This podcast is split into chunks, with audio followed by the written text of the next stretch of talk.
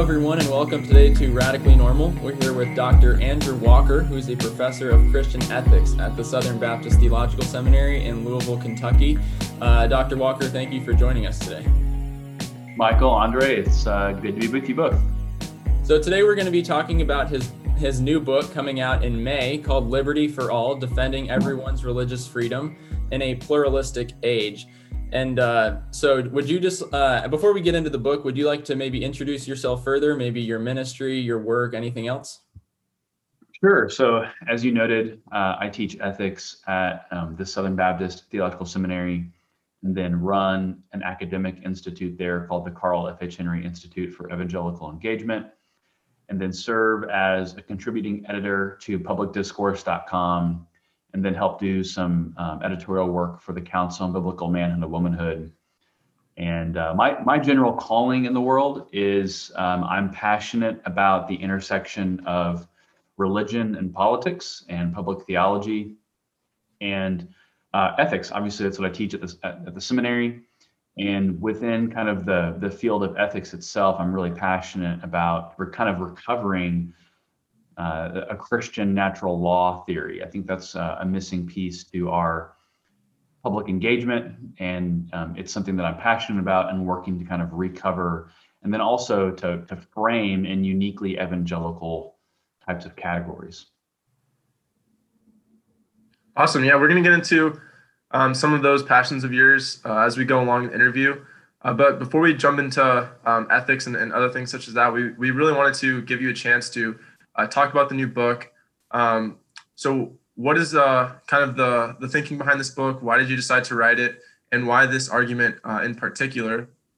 Um, and I guess like, can you frame uh, your answer a little bit um, around why it's important to protect the religious liberty liberties of all religions and not just those of the Christian faith?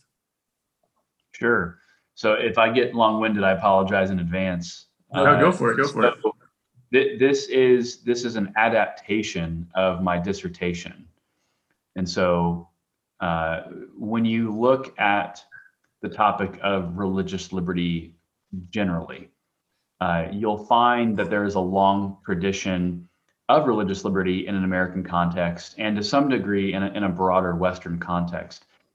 But a lot of the received consensus and tradition is that religious liberty is is more an accident of history. It's a contingency of history uh, that there's not actually a substantive coherent framework to it. And if there is a framework to it it's often conceived as more of a of a an issue pertaining to political philosophy and, a, and, and an issue pertaining to um, political society and constitutional governance and it's it's really one of those doctrines that we're told that is there to simply kind of manage human conflict. And I think there's some truth to that. Uh, but when I surveyed kind of how religious liberty has been thought about, specifically within the kind of the Protestant tradition and in the evangelical tradition, I noticed that there was really no coherent substantive framework for thinking about religious liberty. And so, uh, in kind of my worldview, religious liberty is is not merely about uh, the free exercise of religion and debates on um, establishment versus disestablishment type debates. Those obviously comprise the religious liberty debates, but religious liberty, I think, is is a much bigger and broader topic for our public theology. And ultimately, religious liberty is helping us to sort out the distinctions and the roles and the jurisdictions of the relationship between eternal power and temporal power and how those um, differing jurisdiction, jurisdictions and re- relationships understand themselves coexisting within society, within um, the operations of the state, there's going to have tremendous repercussions for how we understand the nature of religious difference in society. So if you think the state and the church ought to be united, um, okay, then what do you do with people who disagree on issues of religion and disagree on some matters of morality? And so this is, to me, the way I, I frame it up in the book is this is this is not simply an issue of public theology. it's a backdrop, foundational, pillar like issue of public theology because it helps us understand the age that we live in. It helps us understand the mission of the church, helps us understand the mission of the state. And whether we are aware of it or not, pretty much everything that we do as far as our role as Christians in society, it assumes some backdrop or horizon of religious liberty. Um, you know, a, a, common example that I would like to use is, you know, if you have uh, a Christian advocacy organization that wants to um, produce laws that are restricting injustices like human sex trafficking, well, the, the ability to make arguments in the public square and the ability to, to seek to try to make laws reflect justice, especially if you're a Christian, you're trying to figure out ways how do i how do i bring my my personal values? How do i bring biblical values? How do i bring the values of the church into relationship with culture and then also relationship with the state itself. And so i'm not saying that laws need to be based on Bible verses necessarily, but I'm saying that for us to go from theological conviction to social engagement to the creating of particular laws, uh, there are several hoops we have to jump through that have to figure out ways to honor the the, the just jurisdictions of church and state and culture um, and honoring the nature of difference in society um, that you know, I would love if everyone were an evangelical Christian in society. Who wouldn't love that if you're a Christian? Um, that's not going to happen apart from Christ bringing his kingdom in full. And so, if Christ's kingdom has not been brought in full yet, it's been inaugurated because of because of what has happened at the cross and his ascension and his resurrection, that it hasn't been brought into full yet. And so, what do we do in this intervening period of time in between the ascension and the second coming? Do we treat those of us, do, do, we, do we treat those who disagree with us as second class citizens? Um, do we engage, what, what type of, what type of discourse and persuasion do we engage in? Is it coercive? Is it uncoercive? And so religious liberty stands behind all of these questions. And so the, the reason I wrote the book, um, to kind of come full circle perhaps, is to offer what I want to say is a coherent biblical, theological, ethical understanding of religious liberty that both appreciates the role that Christians ought to have in society, that also appreciates the nature of pluralism, just by virtue of the fact that people are different in differing societies. Um, and so I, I organized the book around three kind of broader theological categories eschatology, anthropology, and missiology, and essentially argued that once you understand religious liberty through those three domains, religious liberty is not simply an accident of history. It, it's not a byproduct of people just figuring out how to live at peace with one another. Actually, religious liberty is integrally tied to, I think, actually the narrative of Scripture. I think religious liberty is actually tied to how we understand that people come to encounter who Christ is. Um, and I think religious, religious liberty is is integrally tied to our role in society as Christians. That's awesome. I'm really glad you brought up the the three part division of your book because I actually pulled up the table of contents and uh, I saw that chapter two you talk about the reign of Jesus and religious liberty, and you kind of mentioned the already but not yet Mm-hmm. uh, reality of the of the kingdom of God. And so, can you like flesh that out a little bit about how the reign of Christ is like the backdrop for religious liberty? Right. So, I mean, there's there's so much confusion around this happening right now. Is a lot of times religious liberty is conceived of as um, a downplaying of religious difference. That all religions are essentially uh, they're all essentially saying the same thing so religious liberty is basically just um, a way to make harsh religious claims more neutral and so more relativistic. And so that's not what I mean by religious liberty at all. To me, religious liberty means being absolutely truthful and honest about what we believe as Christians. And what I believe as a Christian and what you all believe as Christians here as I'm talking with is that Jesus Christ is King of Kings and Lord of Lords. And so, uh, religious liberty is not an eternal good. In the fullness of time, Christ is going to execute judgment on those who ha- have not bent their knee to Christ. And so, uh, I'm not trying to make religious liberty more than what it should be, but I'm, I'm trying to make it more than something than how it's treated today in, in society. And so it's it's not eternal. It's it's what I call a penultimate doctrine. It doesn't refer to ultimate matters because there is no ultimate right to idolatry um, in the in the full sweep of history. There is, I believe, a penultimate political right to be wrong on matters of of religion in this age and society that we live in. So, how do we know that, or or if we trust in Jesus's kingship to mete out judgment on those who are wrong on matters of religion, there's an implication of that. If, if it's Christ's responsibility to execute judgment, it's not our responsibility to execute judgment. It's also not the responsibility of government to execute judgment over what is false religion or not.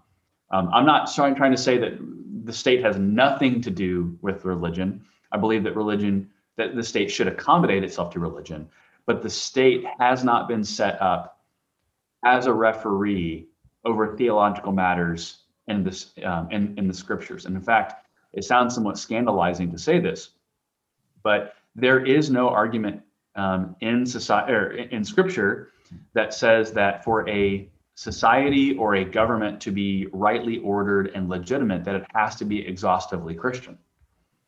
And I think that's tied to our understanding of eschatology, that this age, the mission of the church is, I mean, think about the language of mission itself. Mission implies that all has not yet been brought under the lordship of Christ. So if if Christ is king, means he's also king over the conscience. And so when we think about what is the conscience, the conscience is that seat of cognition, of understanding, of comprehension that people individually in themselves come to understand the gospel in light of. So I can't convert other people. You can't convert, or I, you can't actually make someone a Christian. We can we can share the gospel with them, but conversion is something that has to happen internally, voluntarily, uh, non-coercively. And why is that? Because we think the, the, the conscience is something that's going to be judged. The conscience is something that's going to be judged by the person who has the authority to execute judgment over the conscience. And that's Jesus, because Jesus has been given um, that authority over the human person and over the conscience. We, we read, there's several places in scripture. Um, you know, it's appointed that, that man must die and be judged. And that's Christ's authority to, to judge.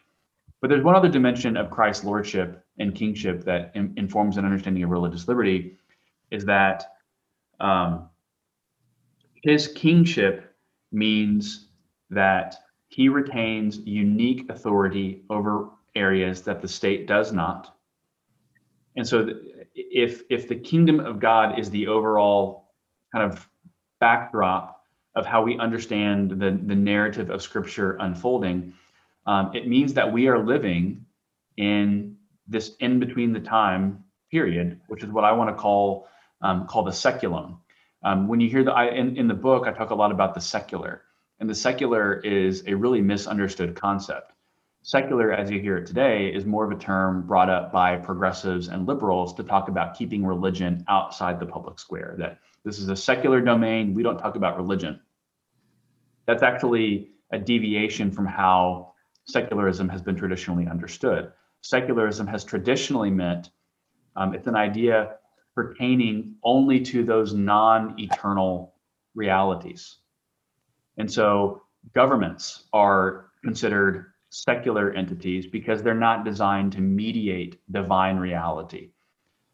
Um, cultures are secular realities insofar as cultures change um, but what is eternal? What is eternal is the kingdom of God. What's eternal is the kingship of Christ and the kingdom of God. Those are eternal realities. So we then have to say these non-eternal, uh, these penultimate realms, these penultimate authorities, they've not been given certain jurisdictions and control. And we would say that they don't have control over religion, they don't have control over the state, for that matter. So I'll stop because otherwise I can keep going and unpack every paragraph of the book. Um, but I think hopefully this is the, the, the point of the book is coming through a little bit. No, that's awesome. So uh, it kind of reminds me of how the Baptist Faith and Message also says God alone is Lord of the conscience. And so going along with what you said about how the state cannot determine what's ultimate for people that doesn't have that jurisdiction, if somebody was new to this concept or wanted to dive deeper into it, where would you tell them first to look in scripture and like how they should, if they wanted to begin talking to it or talking about it to other people, like how they should advocate for it, if that makes sense? Sure, that's a good question. So, a, a couple things I would point to. I would point to um, what what realms of authority have been given to the state. And um, when you look, I mean, we, we are living in a New Testament age. Um, and so you look at passages like Romans chapter 13, which is kind of the, the governing principial text for how Christians think about uh, the ordination of government. And you'll notice there uh, there in, in, in 1 Timothy 2 and, and 1 Peter 2, for that matter, um, the state has a very limited role. The state is there to pursue matters of intra-human justice, so justice between humans. It's not there to settle disputes over um, divine matters of justice. Uh, it's there to punish evildoers, um, to bear the sword. Um, and so, in, in that sense, the state actually has a limited it's, it's a limited um, role it's a limited government uh, you know limited government is often a conservative term but there's a sense in which if you're making the statement that government is not designed to mediate divine rule then you're saying it's it's limited there's there's there's separate jurisdictions that the government is there for temporal matters pertaining to the common good the church is there to point people to um, the spiritual good, which is found in Christ, and um, eternal matters pertaining to the coming of the kingdom. So you have Romans 13. I would also point people um, towards, honestly, something that that we may not necessarily um, intuitively think about is the Noahic covenant. So I spend a lot of time in the book talking about the Noahic covenant and its function and I borrow a lot from the work of David VanDrunen and Jonathan Leeman.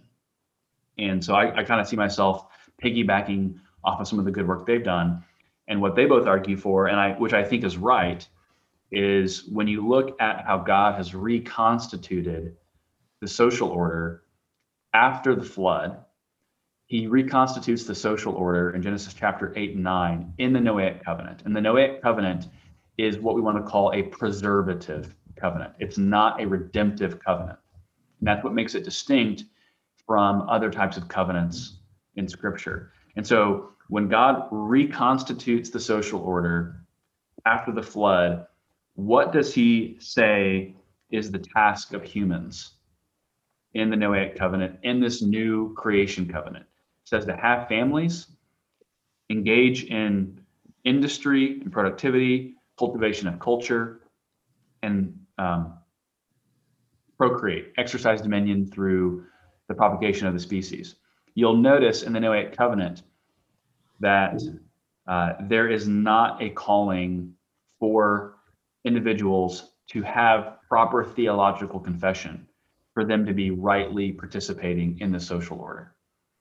It means that insofar as humans are setting up systems of justice, insofar as they're creating uh, family networks insofar as they're engaging in productivity and creativity. Humans are all rightfully participating in the social order, regardless of their religious confession. So it's not as though only Christians have a right to engage in, in culture making. No, everyone has a right to engage in culture making because you can do culture making um, without having to make proper theological confessional belief. Now, we want to say as Christians at the same time, if you're not making proper theological confessional belief, you're missing out on the fullness of, of what God has for you as a human being. But it does mean that cultural activity is a good that all people have the ability to participate in um, and to and to create for themselves. One of the examples um, to kind of make this more actionable is you take an institution like marriage. Um, is marriage only valid if it's two Christians who are getting married? We would say no. That's not how we think about marriage. Marriage is valid wherever uh, one basic requirement is met, uh, where there's complementarity between the sexes. So male and female can get married, male and female, regardless of whether they're atheist, Jewish, or Muslim. And why is that? Because I would say, based on Genesis chapter 1 and 2, and then reaffirmed in Genesis chapters 8 and 9, you have this command for people to engage in the, the propagation of, of the species. And society has to have that happen. And it's important for family life to be prospering and flourishing in society.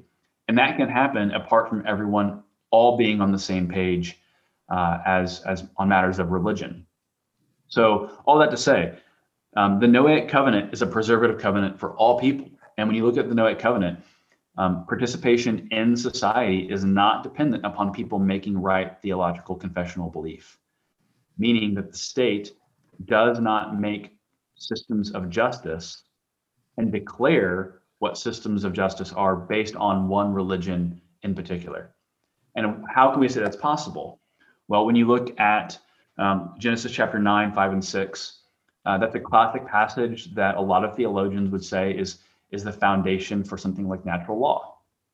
That God has instilled basic principles of justice in human society that make a modicum of common grace pos- possible, and that we're not as worse off as we could be. And that's the whole notion of common grace, that God preserves the world despite human sinfulness.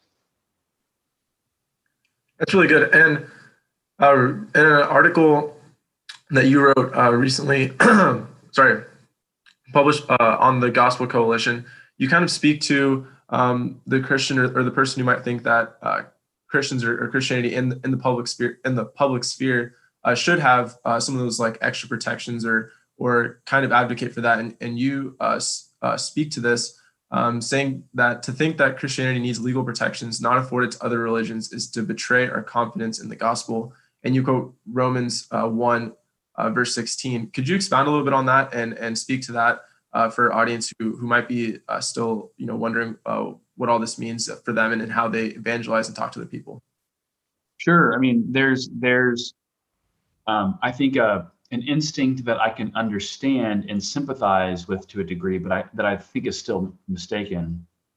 And the instinct is, well, Christians have it right and what's right needs to be protected in the fullness of the law because if it's if it's true it ought to be heralded from the top down from the institutions of power in society.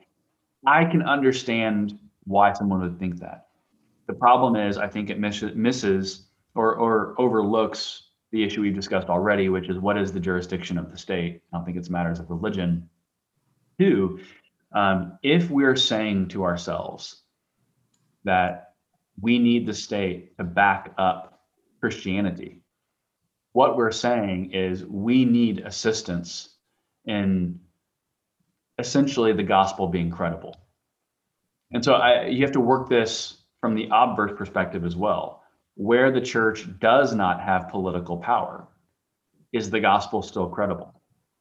And we would say, yes, absolutely which means it doesn't rely on a handout from the state for the power of the gospel being powerful.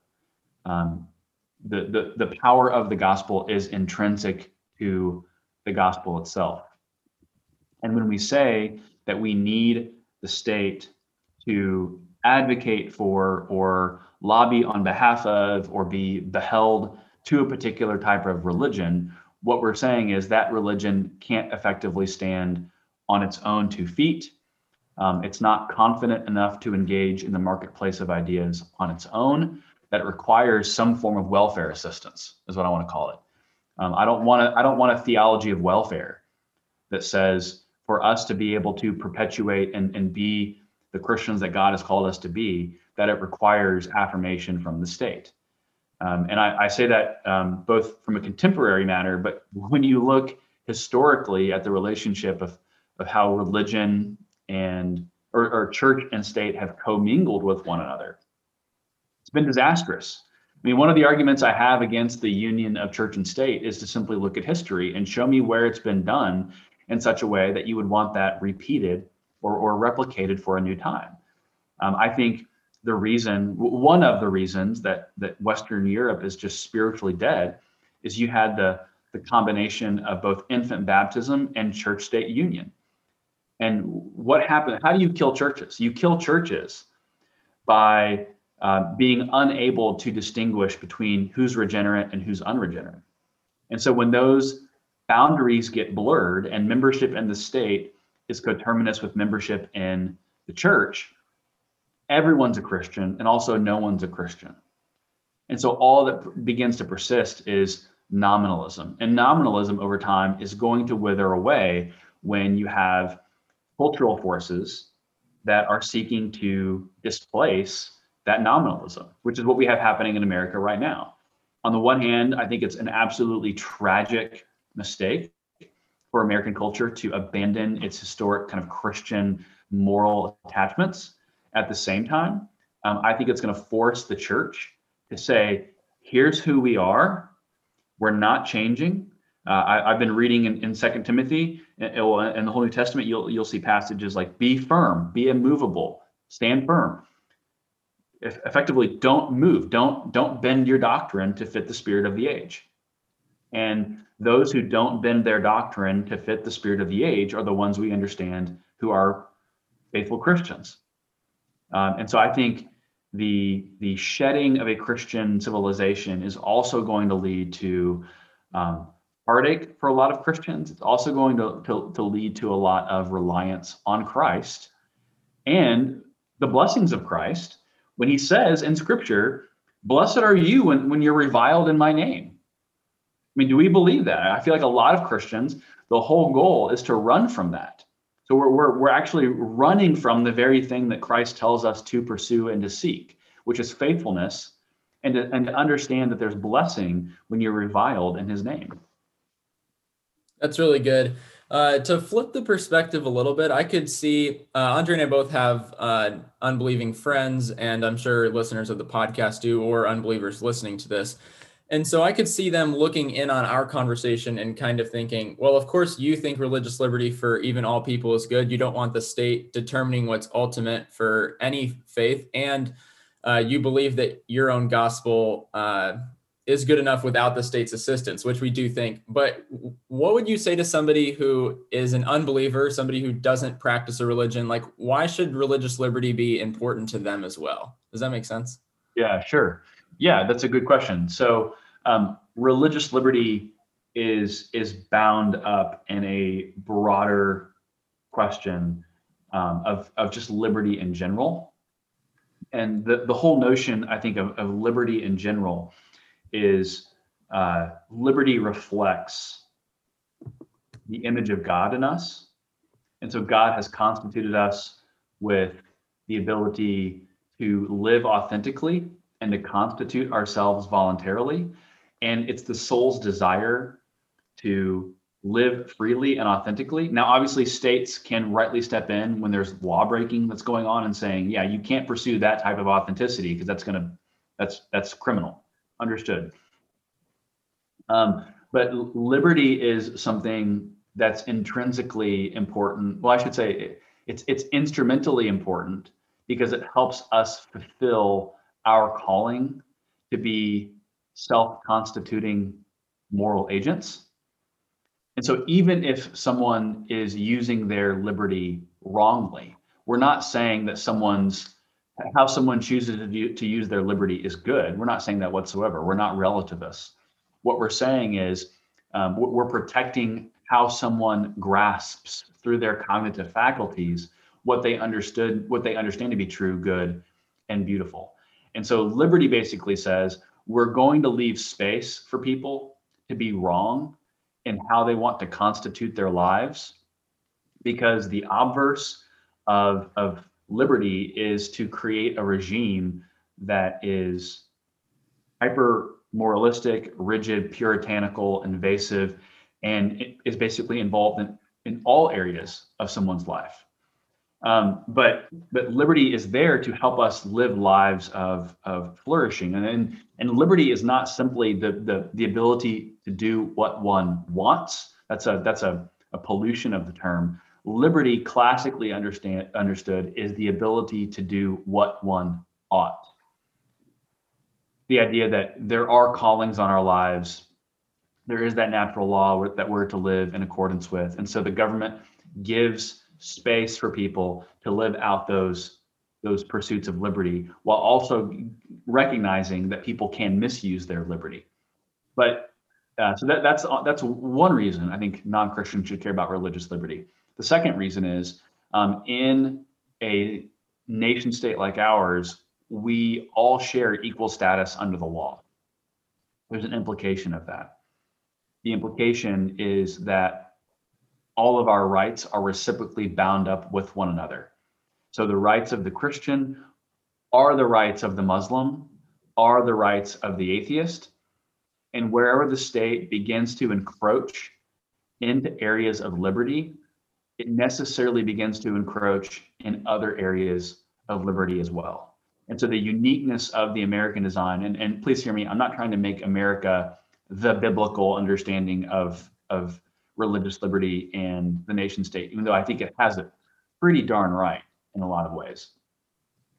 Liberty and religious liberty, it, it's it's forging a presumption. And the presumption is humans ought to be free up until the government says we have to restrict your liberty at this certain line.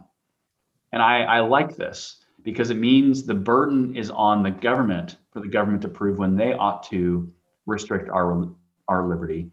The burden for us to exercise, or, or the burden of proof for us to um, validate our liberty is not on us. The default is you're free up until you can't be free. Uh, it's the job of the government and I think that's a that's a great default position to be in because it's saying to the government, you have limited powers. You're not designed to play every single role in all facets of human life and human organization. That there are realities pre-political to the, the power of government itself. That the government is there to simply recognize, not redefine, or necessarily to control. That's really good. And I just wanted to thank you so much for you know all the insightful um, responses you've had to the questions that we prepared for today's interview.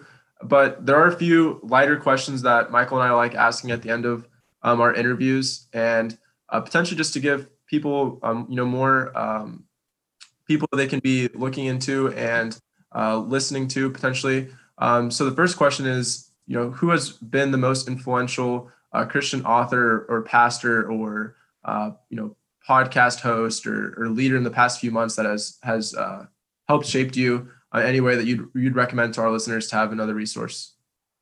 Yeah, so the the greatest living intellectual force in my life is um, he's a professor at Princeton, Robert P. George. Um, he's on Twitter, he's on Facebook, he writes everywhere. Um, he himself is actually a, a conservative Catholic, and I, I, disagree with his Catholicism. Obviously, I'm a, I'm a Southern Baptist, um, but his understandings of political authority, his understandings of morality and ethics, um, I don't I don't see anything in his convictions there that are inconsistent with my evangelical and Protestant convictions. We would obviously disagree on soteriology and ecclesiology, but on ethics, there's really no disagreement. So I would simply say, uh, check out anything written by uh, Robert P. George, or he's got tons of YouTube videos out there as well. I mean, he's he is uh, he, he combines both tenacity of conviction with also graciousness of spirit, and he's also just whip smart. And I think we need more of that. Awesome, awesome, awesome. Thanks so much. And just uh, as Andre said, some lighter questions. Our lightest question is: uh, We've done this starting going back to last season but we ask every guest because uh, we're big coffee drinkers if you have a favorite coffee drink or if you even drink coffee or anything of that sort. Yeah, I do. I have two cups of coffee every single morning. It's a part of my kind of sacred rituals. Um, but a favorite coffee drink, uh, I'm, I'm a big fan of uh, the caramel macchiato, and Starbucks has this new um, brown sugar oat milk espresso thing uh, that's pretty great. But also uh, the a green tea latte is is right up my alley as well. Okay, I've never tried a, a green tea latte, but thanks for the recommendation. Yeah. And uh, again, thank you for uh, the interview. And uh, we just commend everyone to check out your book when it comes out May 4th, correct? Yep, May 4th. Thank you. May 4th. Uh, the book is called Liberty for All. I know I'll be grabbing it as soon as it comes out. And thank you for joining us again, Dr. Walker. Thanks, guys. Appreciate it.